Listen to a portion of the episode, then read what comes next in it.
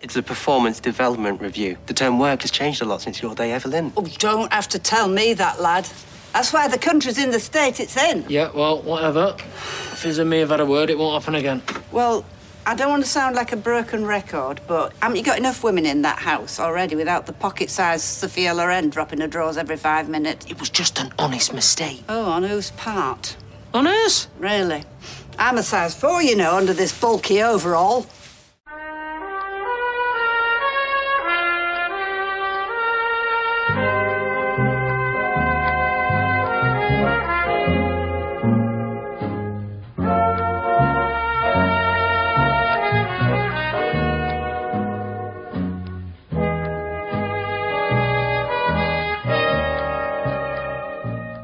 Hello and welcome to episode 140 of The Talk of the Street, an unofficial Coronation Street catch up podcast that thinks of the kids and show keep up this outstanding work. We're going to end up doing a podcast about a Weatherfield Hollyoaks. I'm Gavin. Uh, and I kind of wish I never left that bathtub. Oh, yeah. We had a bit of snow yesterday. A bit. A bit. We had so much snow, in fact, Uh huh. that Stelly, our youngest, went out to shovel the driveway. I don't know, 9 o'clock, 10 o'clock? Uh huh. And when I went out at 11.30, it looked like she hadn't done it. Right. But she had. She had. She had done it very well, but she had done it. Well, she's 12. Yeah. She's getting paid. And then she and her friends went around and shoveled other people's driveway for free. A driveway? Driveways. I think driveway's better. that should be the word now. that should be a word.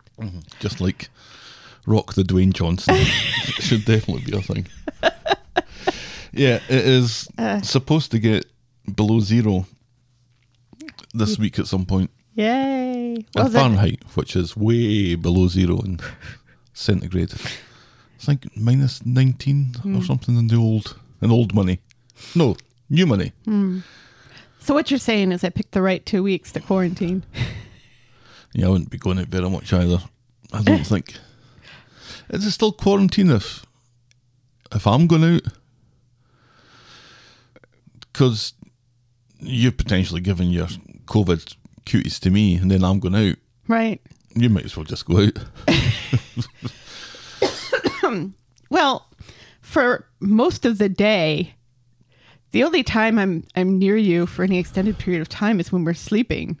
The majority of your day is spent in this office, and This you don't true. come out very often. And when you do come out, I'm typically not around you. Yep. I We see have- a shadow and I run back maintained- We have maintained six feet I guess. for most of the time. Most but not all. And I don't Which think is- I think it requires all. kind of depressing, but A little bit. yeah. Well, you and the kids haven't exactly been going out very often either. You, you've been going out to to do my bidding a few times, Yes. and, and pick up a few Destruction and evil, correct. a little bit of pestilence. pick up a few little A things. few war crimes. But, you know, for the most part, I mean, b- before the snowstorm, I don't think Sally had been out of the house all week. She was in pajamas for about five days, I think. Right. She was in the same pajamas for like at least half of that. We sat down to do. She'd love us talking about this. Um, SpongeBob. I don't think it was last week. I think it was the week before. And she was sitting where you were sitting, and I was like, "You need to shower." and she was like, "Yeah." She caught the smell of herself, and she was like, "Yep, I need to shower." Well, that was Benny yesterday. Benny came out from uh, his room after remote schooling and gave me a hug, and I was like, and because he was giving me a hug, I I I, I was privileged with a whiff of his of his oxters, and yeah, I was like, dude, you need to shower. And he's Before like, it was yeah, I know, really winter, winter. After school, he would go to the track and they'd run about. right? and he'd come back and have a shower then. He was Right. sensible enough to do that, but when he's not going out to run about, no, yeah, the kind of sense seems to go as well. yeah. Oh well, Oh well, teenagers. yeah. they're not easy to get in the shower anyway How's it going then? like Bu- i said busy week. self So much TV to watch. You finished with Netflix now, right? You're going through the whole Netflix. No, no, I still have stuff. I'm I'm trying to get. I'm trying to work really hard because I didn't do this for the Emmys, and I, I feel kind of bad that I didn't do this for the Emmys because then I would have less work to do now for the Golden Globes. Um, so I'm I'm trying to get all of the things nominated for the Golden Globes um, watched, and hopefully that will give me a jump on the Oscars, which are coming in April. You said work. Yes.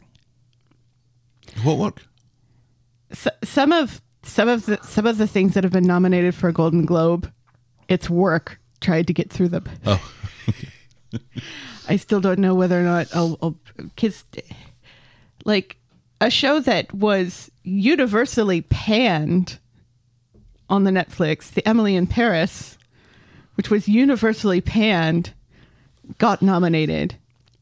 Ratched, which was almost universally panned and was weird AF and just the most confusing and bizarre things I've ever set before my eyes, got nominated. And people are like, why? well, don't watch them then. Well, it's it's it's important to watch bad stuff as well as good stuff. I think that that Sia movie music, which has been getting a lot of pushback from the um, ADHD and and learning dis- disability community as being kind of offensive, got nominated. I haven't watched that. I don't know if I'm going to, but we'll see. We'll see. And then just a whole bunch of stuff with dudes in it, and you know that you know what that's like. Although I have to say, I did enjoy watching the the trial of the Chicago Seven. It was a much more enjoyable movie to watch with Sacha Baron Cohen than the Borat subsequent movie film was, which for the most part was unwatchable for me. I don't think beginning was- through the whole thing. I the beginning was kinda good. Minutes. And the end was kind of good. The stuff in the middle was just awkward for the most part. It just it just doesn't work anymore. I came to the conclusion that I didn't want to sit through the whole movie just to see Rudy Giuliani struggle with his trousers. it just wasn't worth it. So, so I, I think it was still on. I just stopped paying attention to it. Yeah. Anyway. Anyway. Shall, shall we preamble, my dear? Anyway, uh yes. Give us some of that. Oh, Award winning. no, because we kind of finished talking about Giuliani, didn't we? So, Yeah, but uh, we were talking about the fact that I'm watching stuff that's nominated for the Golden Globes. Hmm. And okay. Give us some of that award winning. Oh, dear. hmm. Corey News.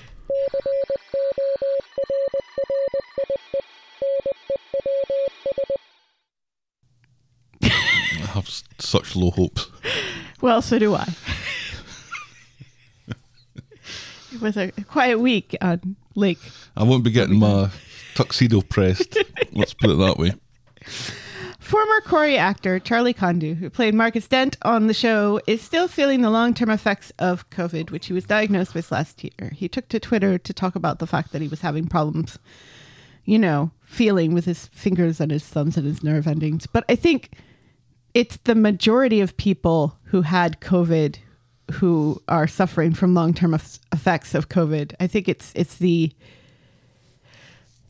exception rather than the rule that you come out of COVID and you're perfectly fine afterwards.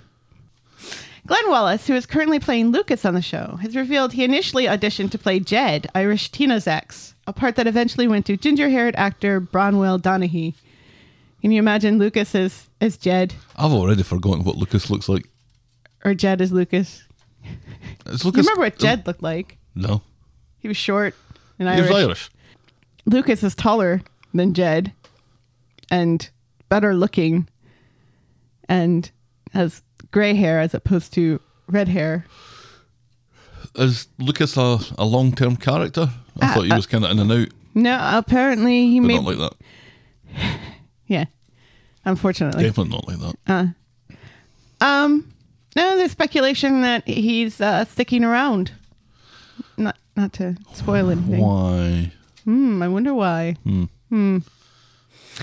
Finally, Faye Brooks has hinted that once she's done hitting the ice, she might be back hitting the street as Kate Connor. And considering all of the concerns about Johnny, it, it would be weird if, you know, if his other surviving child didn't show up. Then again, They handle it with a phone call. Oh, don't bother coming back. yeah, If if they even address it at all, and normally they don't address it. Yeah, because there have been quite a few storylines that you'd be that we've been like, geez, you know, like with um, you know, the fact that Leanne's mother doesn't come back when Oliver dies, and and other members of that family don't come back when Oliver dies. Of course, we didn't really. It's COVID, And it's also just the show getting uncontracted actors back for a for a brief for two cameo. episodes when yeah, they're probably not interested in doing so. no, and that's Corey News. Our mailbag. Would you like to know about our latest one star review? Oh, lay it on me. This has been a long time coming, hasn't it? I don't know if it was a long time coming, but it was definitely coming after last week. I was just surprised we didn't get more. this is from GM in Nova Scotia. I hope it's, Oh, not, a I ca- hope it's Canadian? not Chloe. I hope it's not Chloe. Yeah. A Canadian one star review? Mm-hmm. Jeez, I must be losing my touch. oh, you think it's you think it's about you? Yes. Yeah, you're right. the booze and I hate that comments went on and on, so annoying. And then after the rant was over, Helen claimed the storyline she was so passionate about was in fact boring. Such a drama queen. Thanks, GM. She's not wrong. I am a drama queen. I wouldn't be doing podcasts if I wasn't a drama queen. Yeah, that's why the bio on my um, Facebook pages love the sound of my own voice. you don't do a podcast if you don't love the sound of your own voice. I don't Right. think. Right? Although I guess Stelly doesn't love the sound of her own voice and she does a podcast. She loves to talk, but she she refuses to listen to the Squarecast, which is funny to me. I uh, I don't. Mm, I think it's possible to be passionate about something that you find boring. I will passionately rant about how much I hate Marvel movies, and I find Marvel movies inherently boring. Yeah. One I, I thing th- I think one you can thing be you're passionate about something that bores you. I think you might actually like WandaVision because Ah, it's weird. Marvel, of course, I won't. you say that about everything. I that know, I know, and because I never like. But you know what? I say that about other things too. Like, you know, I keep telling you that I think you'd really like Lovecraft Country and you still haven't watched it. But to be fair, I just watched The Queen's Gambit last night. So, I've got Dyson Sphere program to play, which is taking up my spare time. I think also, you know, I was talking cuz um Christy, our favorite Canadian librarian, um was talking about. No offense to GM if you're also a librarian. Oh no, that's complete events. I think I think everybody knows that Christie is our favorite Canadian librarian. Um, you know, had written a blog post, a couple of blog posts. Uh, well, no, one blog post, and she's going to be writing another one about uh, the addiction story and um, codependency and what Corey gets right and what Corey gets wrong. And, and she and I had a long discussion about it, you know, and about our own experiences with with it and with the codependency and everything. So I think one of the reasons why I'm really passionate about it is because I see mistakes being made by characters in a TV show that I made in real life at different points in my life and it is frustrating and I hate seeing, you know, mm-hmm. I, I hate seeing it. And I I don't think I have ever shied away from the fact that I really just I'm I'm not a fan of the Peter Carla relationship. I never will be. Right. It's just it's not a relationship that has ever appealed to me, even with this. And in And you say this while you're wearing a Peter and Carla t-shirt. I'm wearing my Seattle nightgown. Thank Oh, you very much. I, I frequently mistake that for a Peter Carla. the Space Needle looks exactly like Peter. Um, you know, so it it's it's it's never going to be my favorite thing.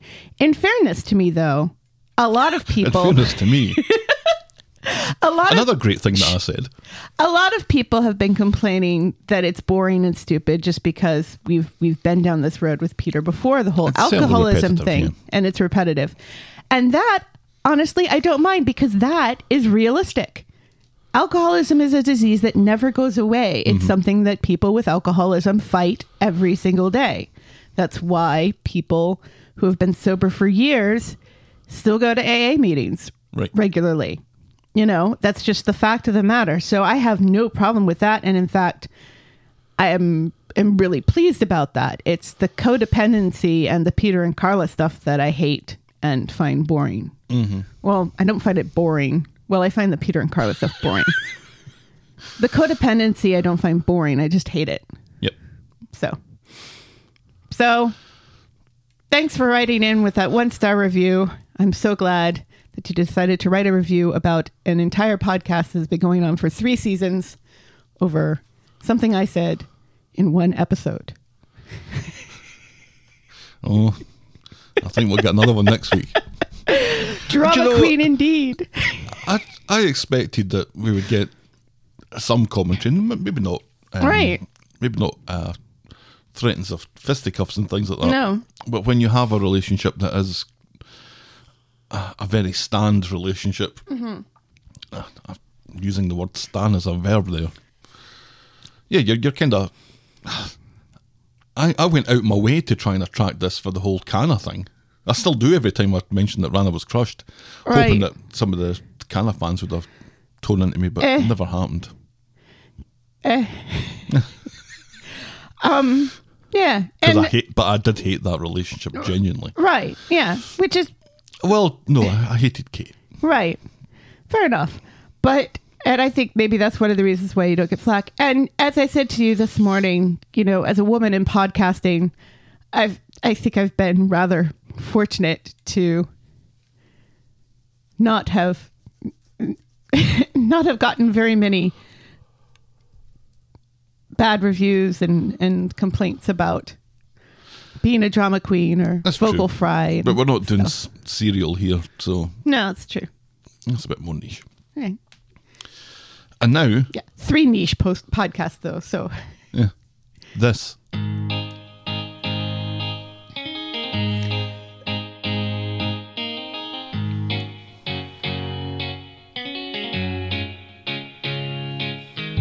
welcome, welcome, welcome. Welcome to Last Year Tonight with me, John Oliver. Just enough time to quickly talk about Liberace's dishwasher. Did this have something to do with Tim's dad? Yeah, he was installing a dishwasher while dressed as a gay pianist. No, To be fair, This Liberace never came out in his life. But we all know. every time he went on a stage, he came out. I remember when it did come out. Was it my gran or was it my mum? Oh, what a waste of a man, she said. I was like, that really, gran? me. Really? That reminds me. The kids and I were watching. We're watching the prom um, this week, and both children were shocked that James Corden is straight in real life.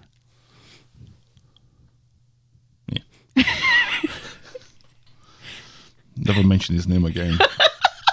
oh, God, I hate James Corden. I know he's up for a Gold Globe for that part, though. Doesn't everybody hate James Corden? I think James Corden hates James Corden. I think most British people hate James Corden. I think most Americans love him. Anyway, Liberace's dishwasher. This surprised me because this was the 10,000th episode. That was last year. What? This was Sean's description of the inside of the 10,000th episode Fun Bus. Oh, that's Had the glitter right. ball in it. Was Oh, the God, remember when- dishwasher. that was the last when- time Sean had a good line. Remember? Is it? Probably. Remember when when they could do things like put lots of characters in a enclosed space for long periods of time? a bus, no less. Yeah. I was Gavin and you were a little addled. I think it wasn't early in the morning. This was one that we recorded at night. This was before we started doing regular Mm. Right. in the morning on a Saturday. That you forgot what the NHS stood for, so you just went for national medical stuff. All because of the price of an inhaler. Right. Yeah. This was.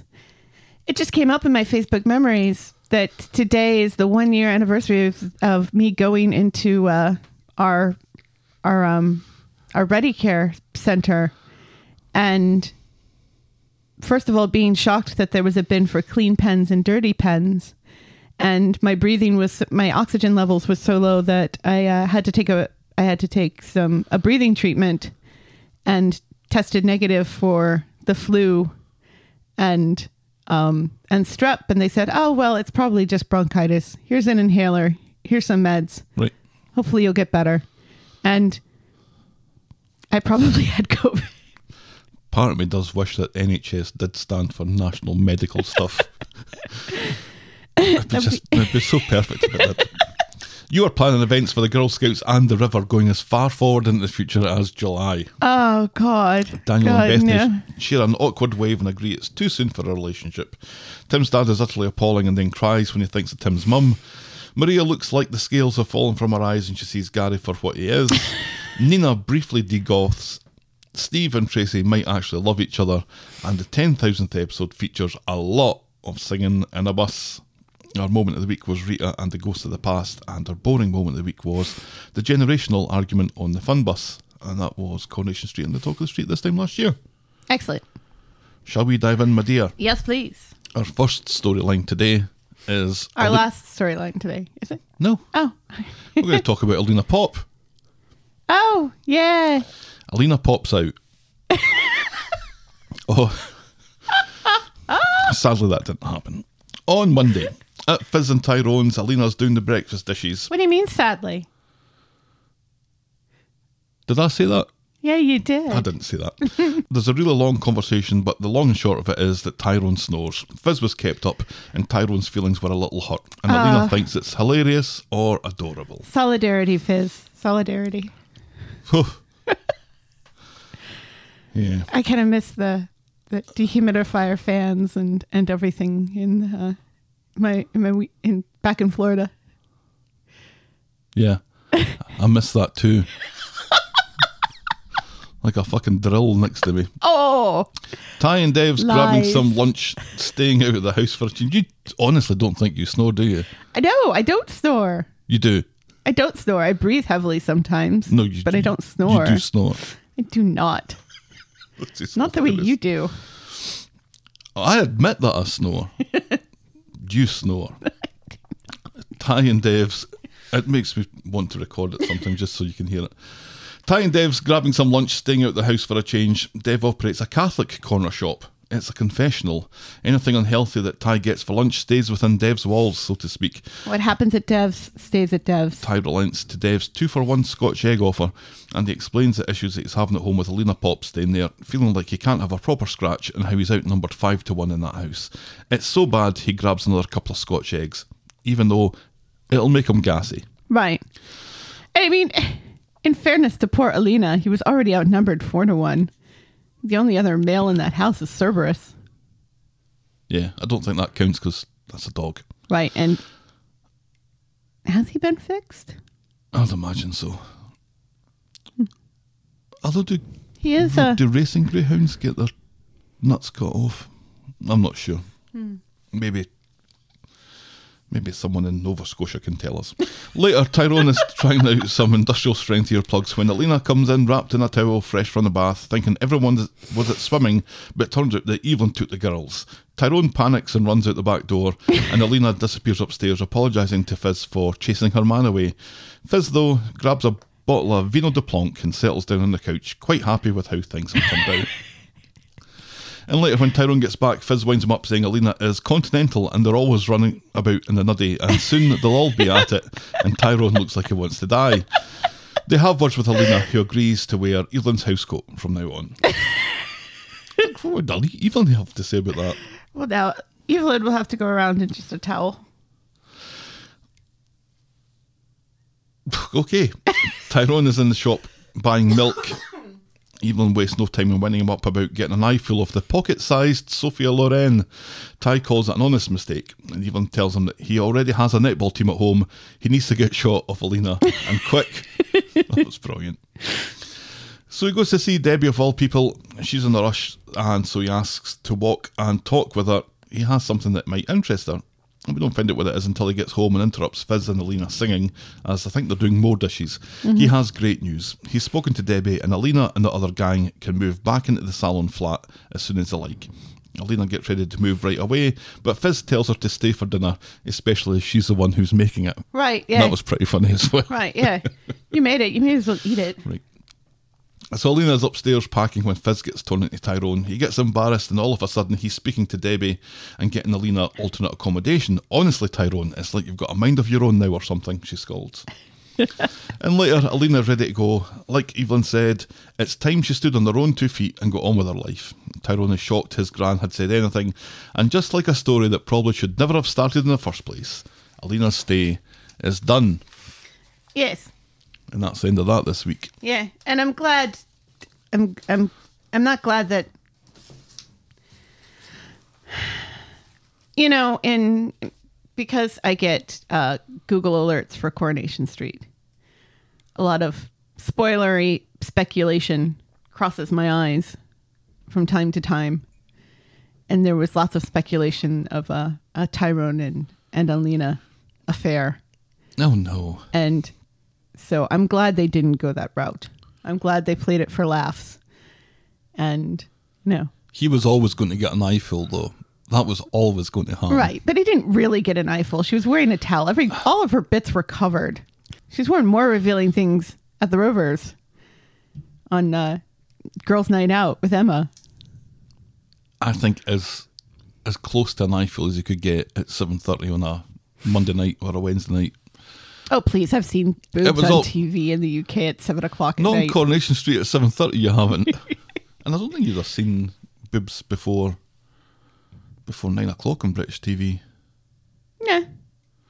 Anyway, On a, like a medical show.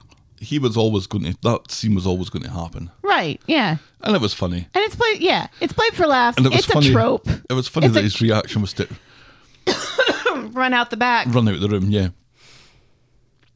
and it's it's it's nice how uh, Fizz reacts to the whole thing. How hilarious she finds it. yeah, and she's just relaxing, chilling out with her wine. Right? Yeah, and enjoying spending time with Alina. You know, it must be nice to have another woman in the house that doesn't hate you. Evelyn doesn't hate her. Well, no. Hope still does, probably, but. And Ruby's 50 50. Jade. Ruby's still 50 50 on the whole affair. but, you know, yeah, it was it was funny. You know, every time I see Tyrone, literally every time I see Tyrone, because the Tyrone thing, because he has a thing, is that he wears t shirts that have American place names on them. Right. And I always think I should send him an Eaton Rapids shirt, or or maybe just a MSU shirt, right. Michigan State University.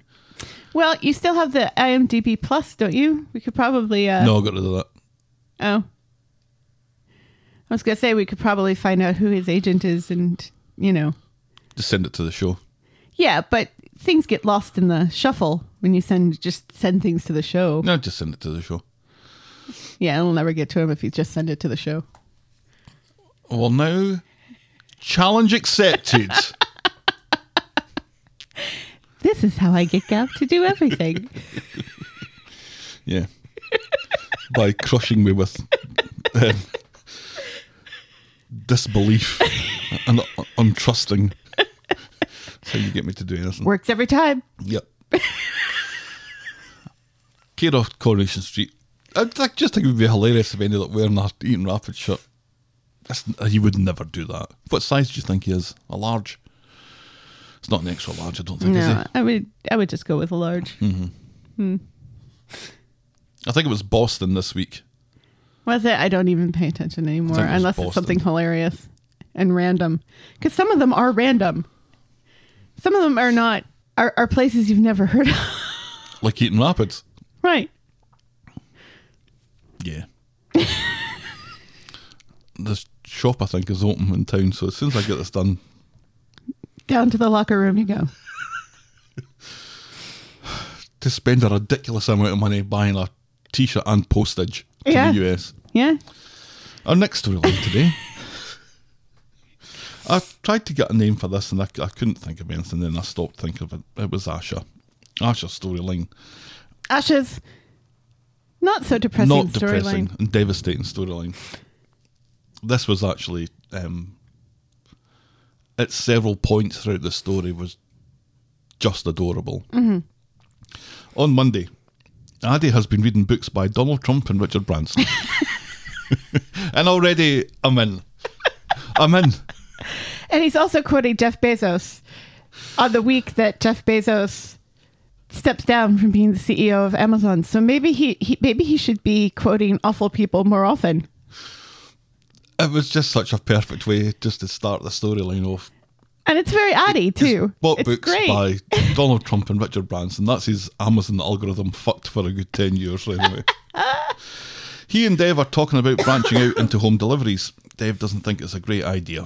Asha asks if Nina can come over later, but Dev is concerned her schoolwork is going to suffer And look, if all her time is accounted for. if if our local gas station slash convenience store is now doing deliveries, I think I think Dev's little corner store can do deliveries for Pete's sake. You can get deliver you could get quality dairy delivered to your house now. I've just realised there's something that I meant to do last night to these notes that I didn't do last night. See if you can spot what it is. so Asha goes to Roy's Rolls to check if she needs to bring anything for her shift later. Nina is drawing some underwear designs. She worries that they're a bit frumpy.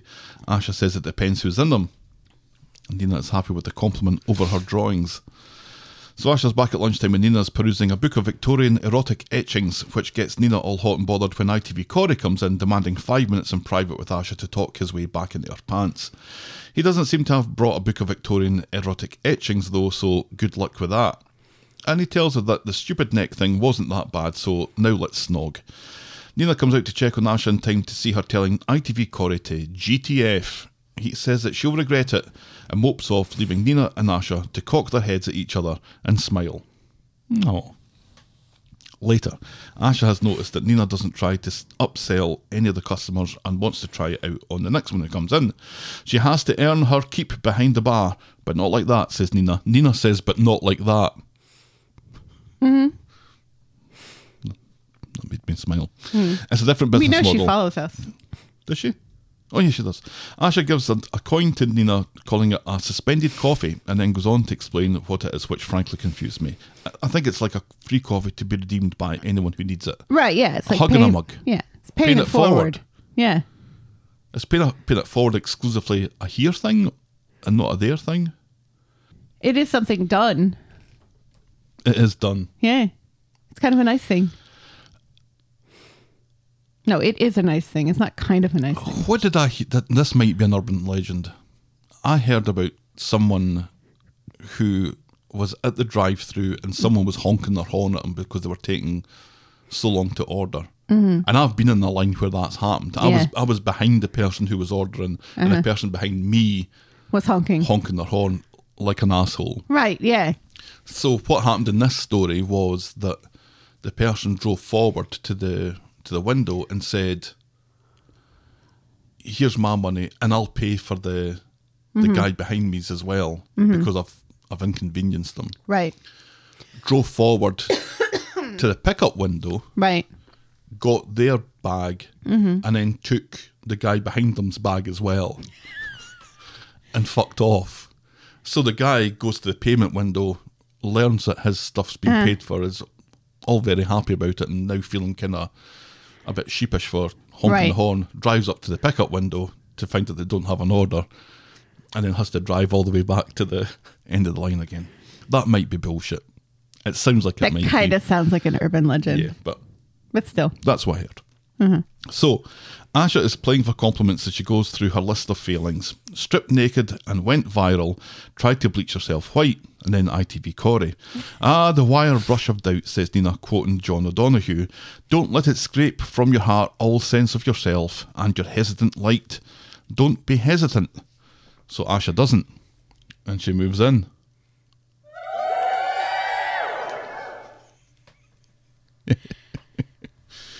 Thank you, Pocket Sitcom, for that noise. Okay. Yes. She she moves in. Well, it's implied she's she moves in Mm-hmm. because COVID. Yeah. I think I quite liked what they did. I'm, I think it might have been two shots that they spliced together to show them kind of close because I, I wasn't entirely convinced that they were getting, or maybe it's just the fact that you're not used to seeing people as close to each other as that that makes it hmm. look a little bit odd. Ash is all apologetic about crossing the line, but Nina says there is no line and is about to move in for seconds when Roy comes in, appalled that Asha is working in her school uniform. but after today, he agrees to send away for Asha's very own Penny. This calls for a celebratory smoothie, says Nina, plus more smooching later, no doubt. Back home, Dev has made his vegetarian lasagna, which Asha declares is quite good. He quizzes her about her onboarding at the cafe and is surprised to hear that Roy is a chilled out boss. Asha conceals, conceals a wee smirk as she explains how the time just flew by working with Nina. On Wednesday, Asha goes to see Nina at Roy's Rolls at lunchtime, and the pair of them are fucking adorable with each other, and they flirt badly and arrange to meet at the metaphorical community garden after Asha finishes school. Belter, says Asha's expression.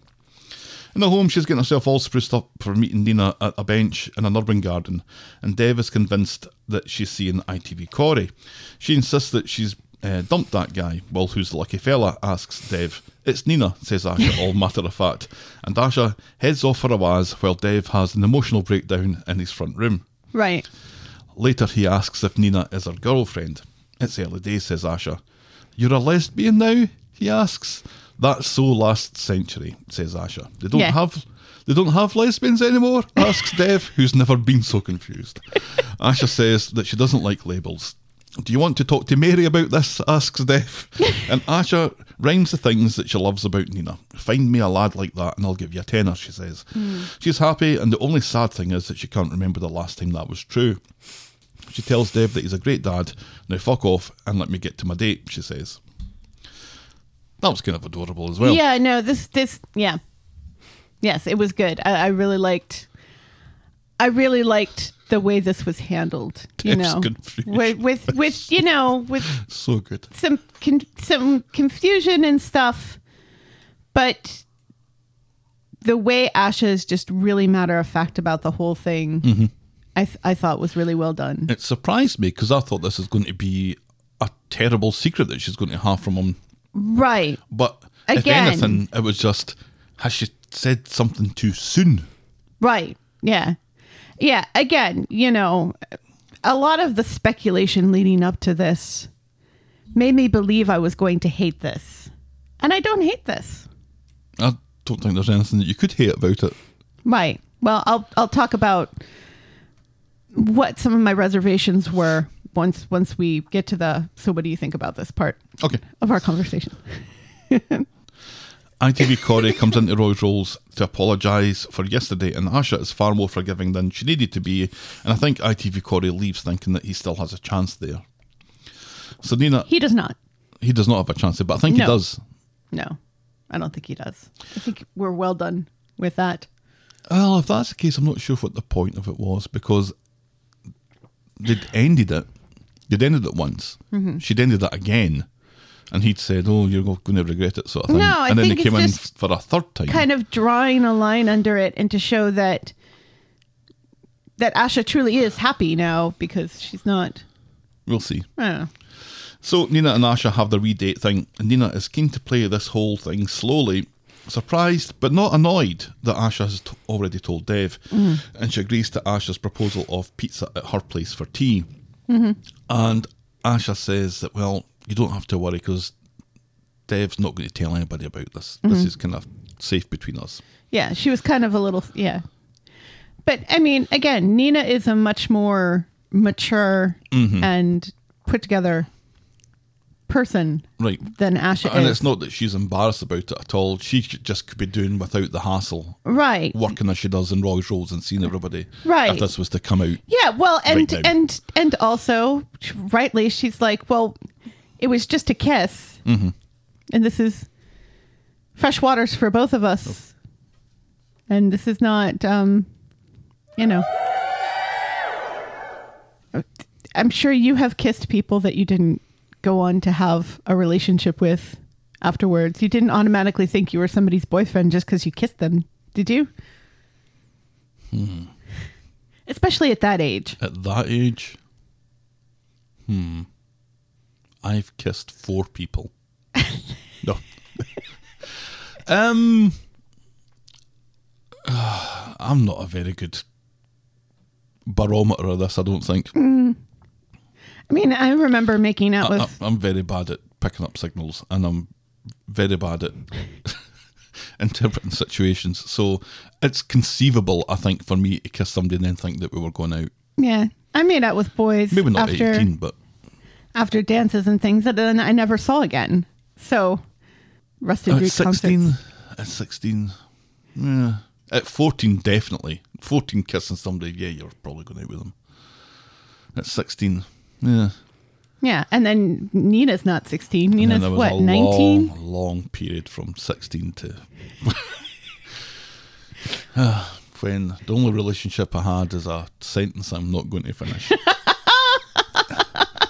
but Your poor mother if I had to lose one hand, trying to do laundry in those days. I'm not going to go into any more detail than that. Teeny tiny toty washing machine. No, just relax. I'm having fun with And this thing. now, and now I'm remembering your mother cleaning out my Wonder Woman undies again. Got all the effect for everything here. Oh God! You keep this up, poor Timbot's going to be out of a job.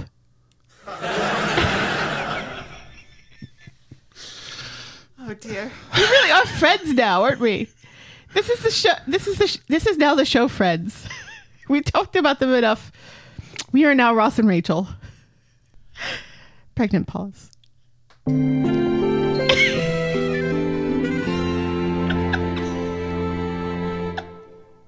is?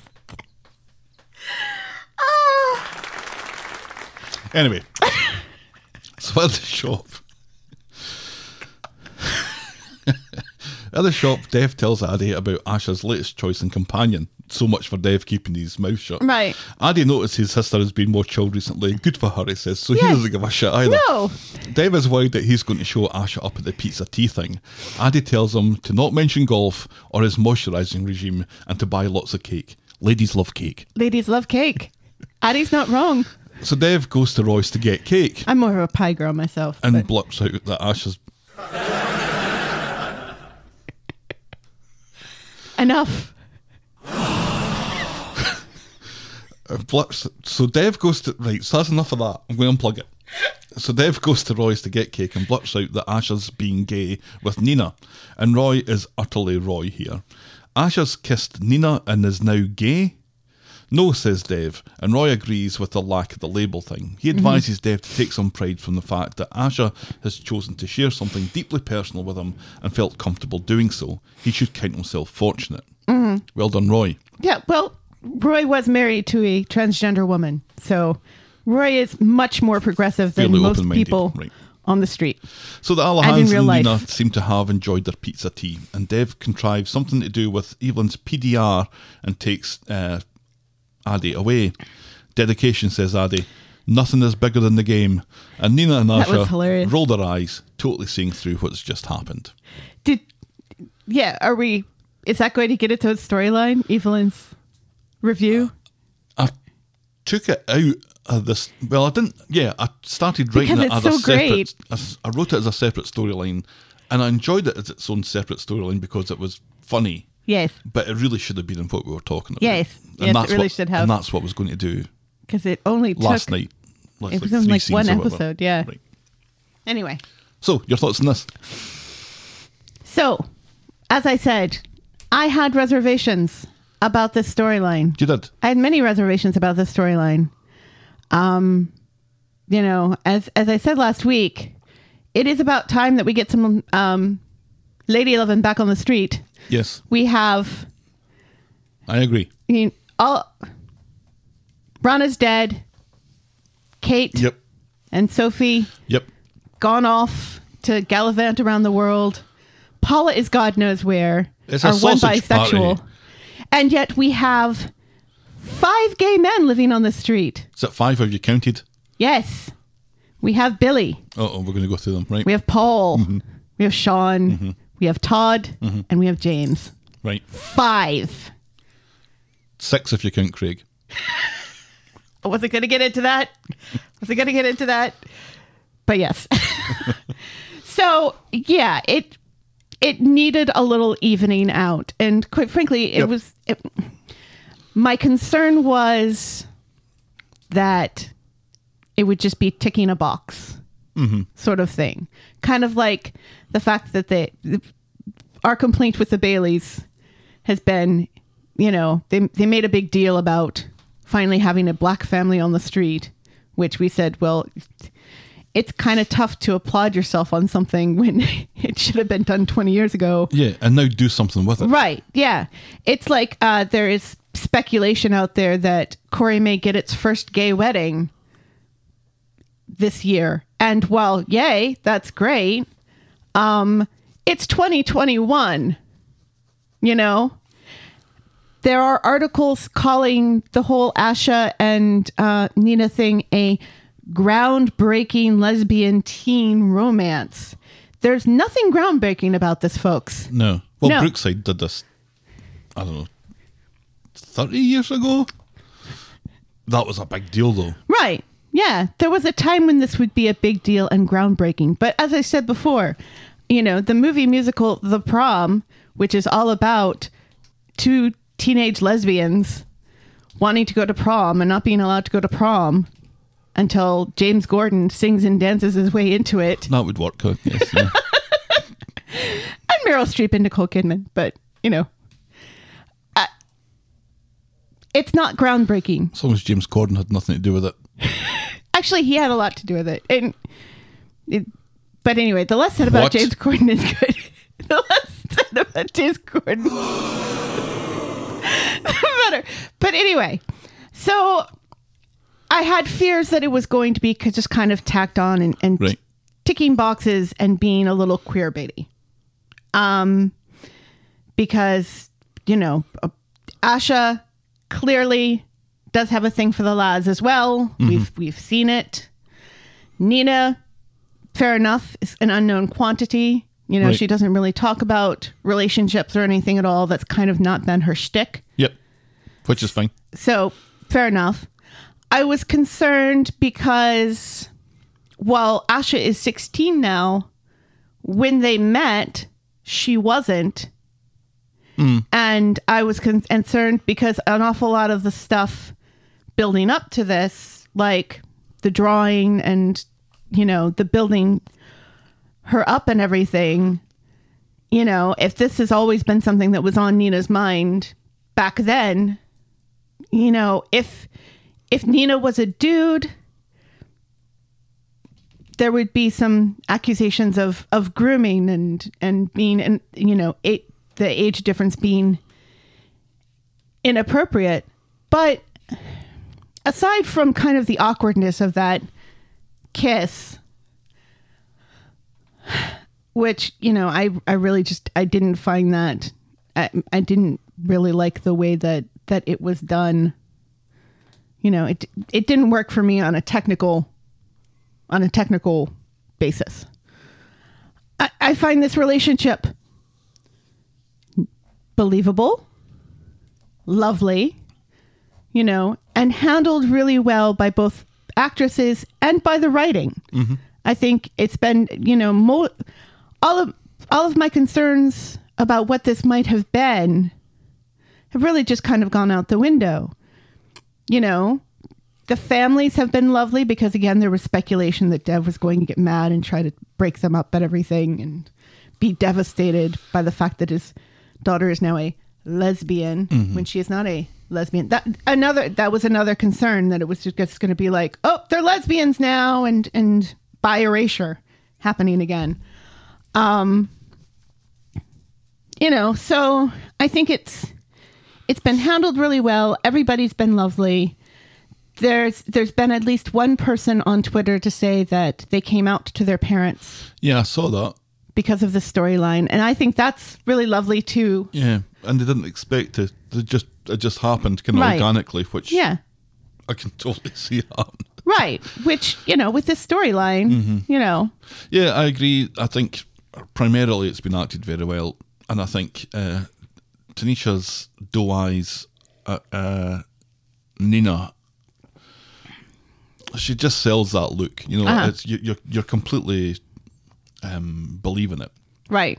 and a little transfixed by it. It's she does that um, in awe kind of look at Nina very well, and on the other side, Mollie as Nina does uh, a really good job of being a little bit more aloof And, mature. hmm and Yeah. and not really because when you was mentioning about the grooming thing, I think Nina's role in this has been fairly passive, Mm-hmm. although she has She said a few things that could be interpreted as um, as a come on, Right. but could also be just interpreted as just being regular conversation. You know, Right. there- there's been a bit of ang- ambiguity in in the language that I think Asha has picked up on. Right. But she's done this very cool, Yeah. mature, whatever Mm-hmm. sort of thing. There's nothing that's particularly shocking as far as she's concerned. Right. She's not shocked about anything. And I think a character like Nina would be entirely like that. Right. Absolutely. bec- Because of her um, upbringing and because of her life experiences, she's kind of beyond that. Right. So the two of them are bringing some very different dynamics to this potential relationship of um, this is uh, Asha's first uh, foray into this. You don't know if this is Nina's first or not, and she doesn't Mm-hmm. Right, really yeah. say. But you you kind of think that maybe maybe it isn't, and or maybe she Or maybe ex- it is. Maybe she has experience of it, maybe she doesn't, but but you're not entirely sure. But she gives this aura of having either the experience of knowledge or the the presence of indifference to um to anything that's potentially shocking. Right. Yeah. She seems to be like, well, let's see where this goes. Yeah. Sort of thing. And which is isn't phased by it in the right which is good and you know at first i was kind of a little disappointed because we've had this this great friendship blossom you know with a lot of female empowerment and stuff and it Mm-hmm. was like uh, are they going to ruin this by revealing an ulterior motive for it on nina's end and i don't think they have i No. think i think it's been played very well by having asha make the first move and um yeah. And, and, have, and Nina still, as you said, kind of being a little bit above it all, like interested, but not in a way that makes you think that this was her plan all along. Right. She's not fallen over herself. She's kind of detaches herself from it a little bit. Mm-hmm. You know, they just let's see how it goes. As far as the writing's concerned, I I completely agree. I think the the use of the John O'Donohue quote was totally Nina Absolutely. and was uh, again delivered by Mollie superbly in a way that again could be interpreted one way, but at that point you're kind of thinking, well, maybe she does. Maybe there is a little bit. and you know, we've we've we've built up an awful lot of goodwill for the Alahan family especially recently. to begin with. Yeah, you know, now that now that they seem like a more of a more of a unit, more of a charming unit of um of a decent loving family and not Dev versus the kids every week sort of thing. I think there's been a lot of growth for all three of them right and yeah, I'm really digging it. from the technical side of it, I think they probably did as much as they could, given the restrictions that are in place. I do feel that that little uh, two shot of them was probably spliced together, and if so, fine. Who cares? What I didn't really like, or what found what made me feel like it was a little. It wasn't dis. It wasn't not believable, but it felt just a little awkward. The, the taking the steps Right. close to each other slowly was just a little awkward. and then But- and then uh, let me you know the after the aftermath you know when we see them again and they're talking about it Mm-hmm. neither one of them looked like two people who had just kissed you know physically they were both wearing lipstick neither neither's lipstick were smudged or anything there was no breathlessness there was no mussy hair you know the sort of things that kind of happen organically after you kiss someone wasn't there. And I mean, there's a reason why it wasn't there, but Yeah, because they didn't kiss. right. Yeah, but they but they've told us, you know, so I think that's kind of why that didn't really There should be ruffled hair and maybe a a shoulder strap should have been dislodged a little bit. No, but you know, it's just like I said, these are things that kind of happen organically after you kiss someone. Mm-hmm. So it's kind of hard to fake. So I I don't know. It was do- adorable. It was adorable and we loved it Yep, and I I look forward to didn't think I didn't think I was going to love this and yet I do. Yep. So so well done Corrie for for catching up to the 22nd century. Are we in the 21st century? Oh, steady, Buck Rogers. oh, wait. Hold on. Oh no. See, now I feel like we're actually in an episode of WandaVision. So, Oh, moving on to less heartwarming stories. Let's talk about Todd the Prick, shall we? uh, boo. On Monday, it's Paul's day in court. Todd catches Billy and Paul in the street and offers to come along for moral support. He has a day off work. When does that prick ever do any work? Never. Whatever says Paul, and he and Billy wander off, leaving Paul, like the fucking animal he is, retrieve his phone from his back pocket. he calls Will. It's on for today. That thing that they talked about is definitely on. Yeah. See, this this is uh, you know, something with a lot of mustache twirling. Yeah. Whereas there's no mustache twirling with Nina. No. We missed the hearing. Metaphorically, We missed the hearing. The judge is apparently thinking about it in his chambers, but not like that. her Todd- chambers. Yeah, the judge a- is a woman. It's a tw- it is It's the twenty second century. Todd checks to make sure that they're in place. Although we don't know what her pronouns are, so her her pronouns may be he him. and gives Will So a never call. mind. Whoever is lingering in the shadows dressed in black. The plan seems to be for Will to break into their flat. Back at the court, after a major amount of rigmarole and blah blah blah, the judge lets Paul off with a 12 month community order, 130 hours of unpaid work, and 20 hours of anger management. For their being there for moral support, Todd spends roughly five seconds in their company in the courtroom, and then they all go off for a drink. Right. And the, the whole thing with the judge, it was like, well, I understand this. You're very bad because of this. And well, this makes sense. I don't know if you're allowed to be around human beings anymore. And, mm-hmm. you know, the whole back and forth was a bit. You punched an innocent man in the face. But you thought he wasn't an innocent man. It- I sentence you to death. there was an awful lot of buildup for mm-hmm. 12 months of anger management classes. 20 hours. Meanwhile, Will has broken into the flat by touching the front door with a crowbar and showing the lock a screwdriver. He knocks things over and pours pop on the sofa. What an animal. It was beer, wasn't it? Was it? I don't know. Mary Yeah. is outside the florist doing the iconic Prince Charming dance because Mary. Summer is home early for COVID study time or something and goes upstairs to see Will battering fuck out of the old piano. And that's what you get for playing fucking chopsticks, says Will. No, he doesn't. She runs away while it's Will. row, row, row your boat that they were complaining about summer playing over and over again, wasn't it? It's London Bridge. Ah. So she runs away while Will calmly assesses the room. Soggy sofa, check. Knocked over table, check. Took a shit in the fridge, check. Summer gets down to the street and is hit by a car while Paul, Billy, and Todd are wandering home talking about puppies. And they see Summer on the ground and Will standing at the front door. Dum dum dum. We used to have a caravan in uh, Kirkfieldbank near Lanark in Scotland Uh, which is the caravan park which features in part four of my novel, The Scottish Book of the Dead, which is still available through Amazon. wasn't it also in Trainspotting? A caravan park? Yeah. No.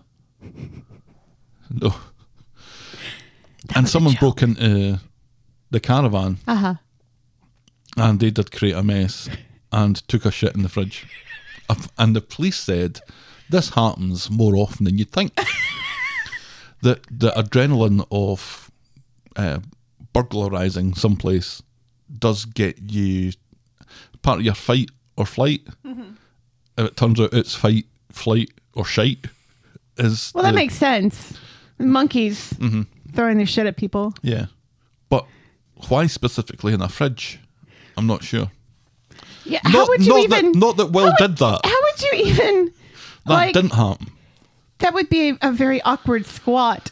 Or would you It poop and then pick it up No. and then put it in the fridge? It was a it was a little caravan uh, fridge. It wasn't a big well, stacked. still, It that was- that seems even worse. like a little man cave fridge, a little right? beer fridge. Yeah, you'd have to squat even lower. they dragged it out, put it in the middle of the living room, opened it up, and shat in it Oh, so they turned it over. like it was a. Oh, okay. Mm-hmm. All right, that makes sense. Yeah, it does make sense. So anyway, so where did we get to? Yeah, Will standing at the front door. Later, the ambulance and PC Tinker is there. Paul, Todd, and Billy all saw Will, but no one identifies him. And then Billy goes off with someone in the ambulance. And not even at this does Todd show much in the way of regret here. At the hospital, Paul seems to have noticed that it was obviously Will, but before he can say anything, Todd comes along. He's got Ed to have a look at the doors, and then they're off to see how Summer's doing. She has concussion and a sprained wrist, and that's the verdict, and she'll be getting kept in overnight. They head off home to get her a bag, and Todd refuses to give Paul and Billy more than a minute's peace, even though Paul has something he wants to talk to Billy about.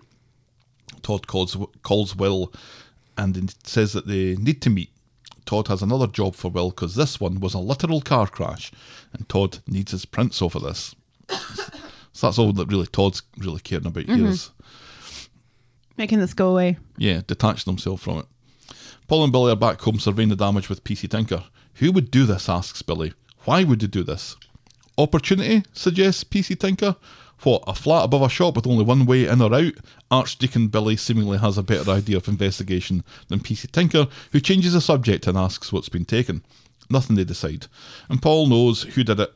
It were Will what did it as revenge, and Billy looks fucking furious that Paul and Will are still in touch when he knows damn well that Will is constantly calling Paul and overheard the conversation that they had the other day where Paul told him to fuck off. Right. Yeah.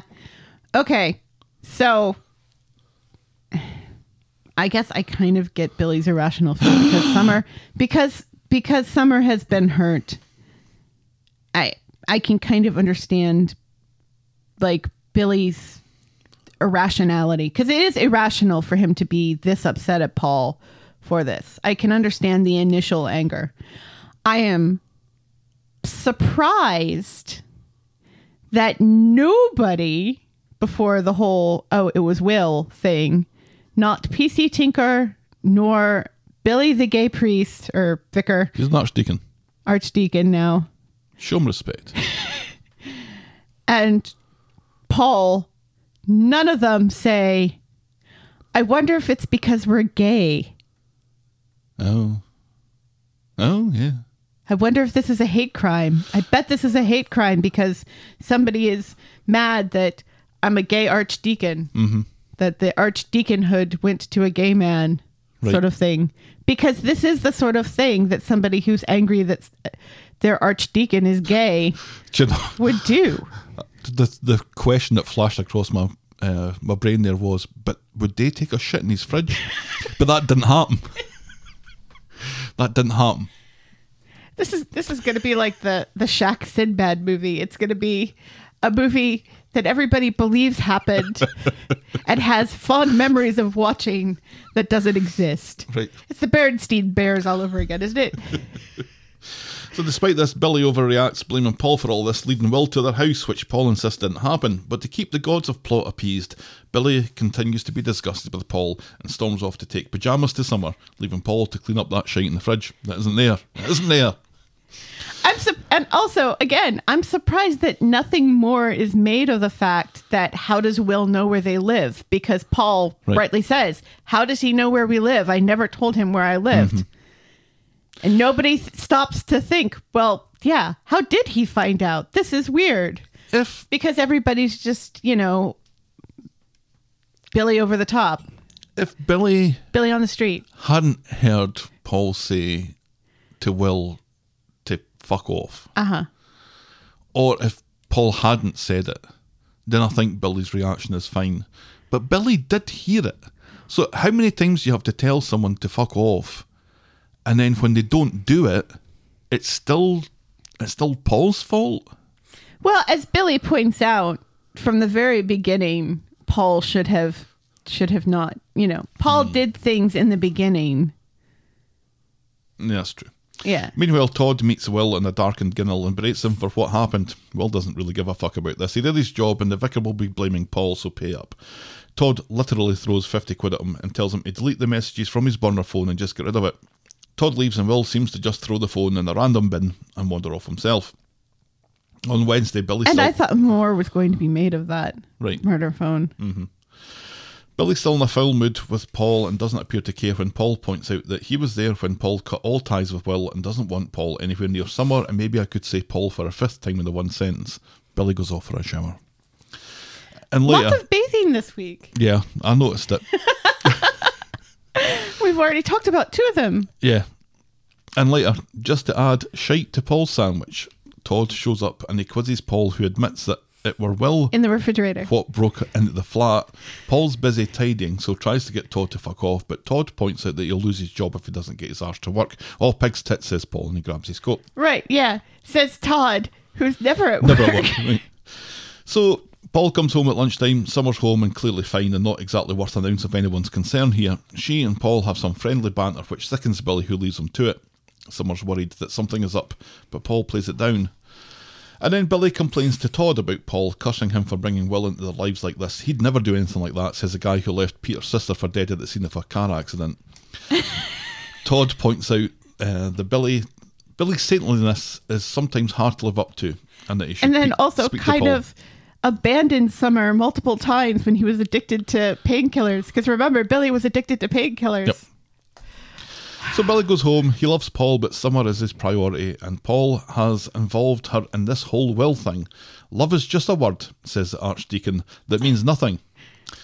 Paul Ah. says surely Billy understands how his childhood made him jump off the deep end here, but smug Billy now thinks that Paul is a liability. Further evidence that none of these writers have ever picked up a Bible.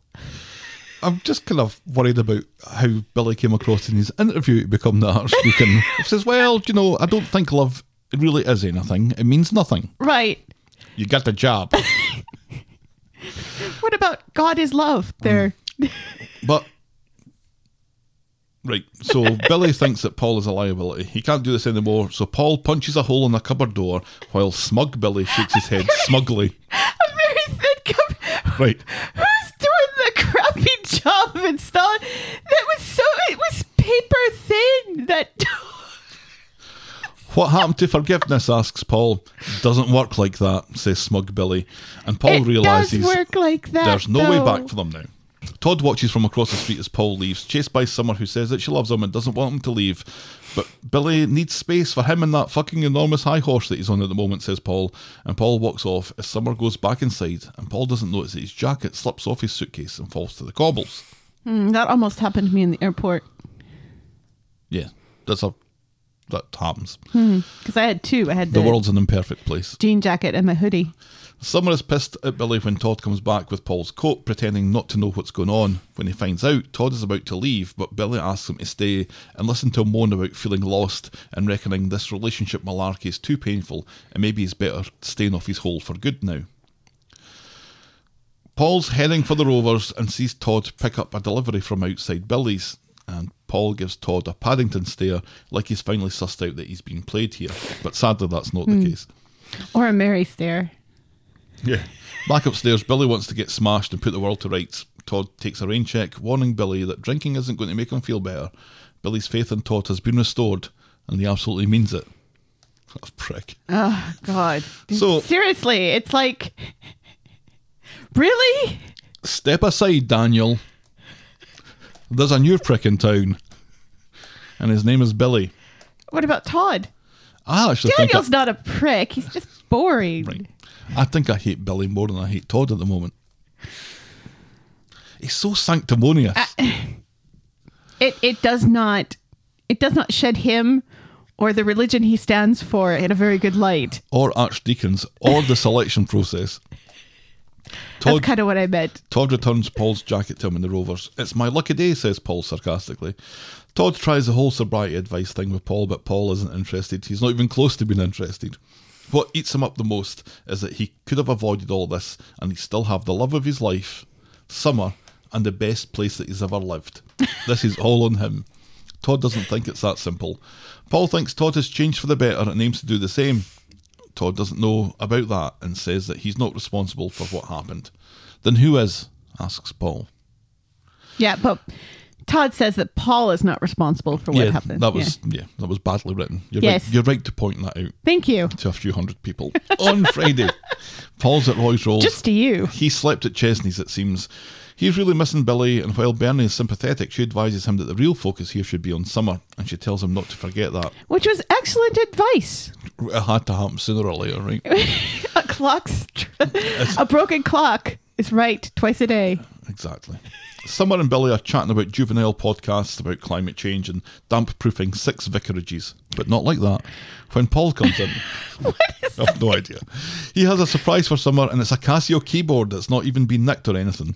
Summer is made up, and Paul drops off his key and picks up the last of his clothes despite Summer's offer to stay and listen to her play London Bridge again. Paul asks if it's okay if he still takes Summer out uh, once in a while, but Billy's unsure because he's a prick. And later, at Maxine's bench, Billy and his man bag apologises for earlier. He's okay after all about seeing Summer. He apologizes to the bench. Right. Was that badly written? He didn't mention the fact that Paul was there. Meanwhile, at the bench, Right. Billy apologizes with his man bag. Well, he, so is the man bag the one who has offended the bench, or is it Billy? the shite from the fridge is in Billy's man bag, which he then smears all over the bench. Then Billy and his man bag head off to an important meeting to talk about all the new goings on in religion these days. Right. And Well, while Paul and the bench look at one another and shake their heads. Right. And, And stomp their we get with feet. Ah, Yeah, yeah, yeah, yeah. uh, obviously Billy and Paul will get back together. Yes. Something is going to happen with that phone. Somebody's going to find that burner phone. Will will out at some point. Yes, that's going to happen. Sure. It's got to, right? I hope so. It's got to. So, Moving on. Oh, not moving on? no, I mean, yeah. So Will will out eventually, and then Billy will be contrite. Paul deserves better. Yeah, I don't think I want Paul and Billy to get back together again now. I think Billy's burned his bridges there Yeah, just by being such a prick. but he hasn't, and they'll get back together. You know they will. That she, he's not going to get together with Todd, is he? That would be awful. I would. Paul's liver. Paul's liver? Peter's liver Peter's liver. with some fava beans and a nice nice Chianti. Chianti. On Monday, Ken is glad that Carla has reconciled with Peter, but has reservations considering how much of a fucking car crash they've been forever. Right. She insists those Thank days are Ken. behind them. Uh, at which point, in comes Peter, who's feeling much better, thank you very much. And they talk about what to get up to on their day off. And Ken refuses to shut the fuck up about stately homes, so they end up agreeing to do that. Jesus, Ken. Seriously, yeah. It one look at Carla and Peter, and you think there's a couple who would enjoy walking through a stately home. Right. yeah. Well, one of them shivers uncontrollably. Right. We miss these stately home hijinks. Peter and Carla get back to the street, and Peter looks like he's struggling a bit. They do a reasonable impression of being a normal couple until Peter suggests a pub lunch at the Rovers. He insists he'll be fine, and Carla is already bottling up what she thinks about stuff, so that bodes well. Back at the pub, it's unclear if the flashing lights of the fruit machine, the half empty pint glasses scattered around, the smell of the beer mats, or Jenny havering on about the lyrics from Should I Stay or Should I Go? But Peter can't handle this and rushes out. Carla Jenny has a thing heels. about song lyrics, doesn't she? This is not the first time she's complained about song lyrics on the show.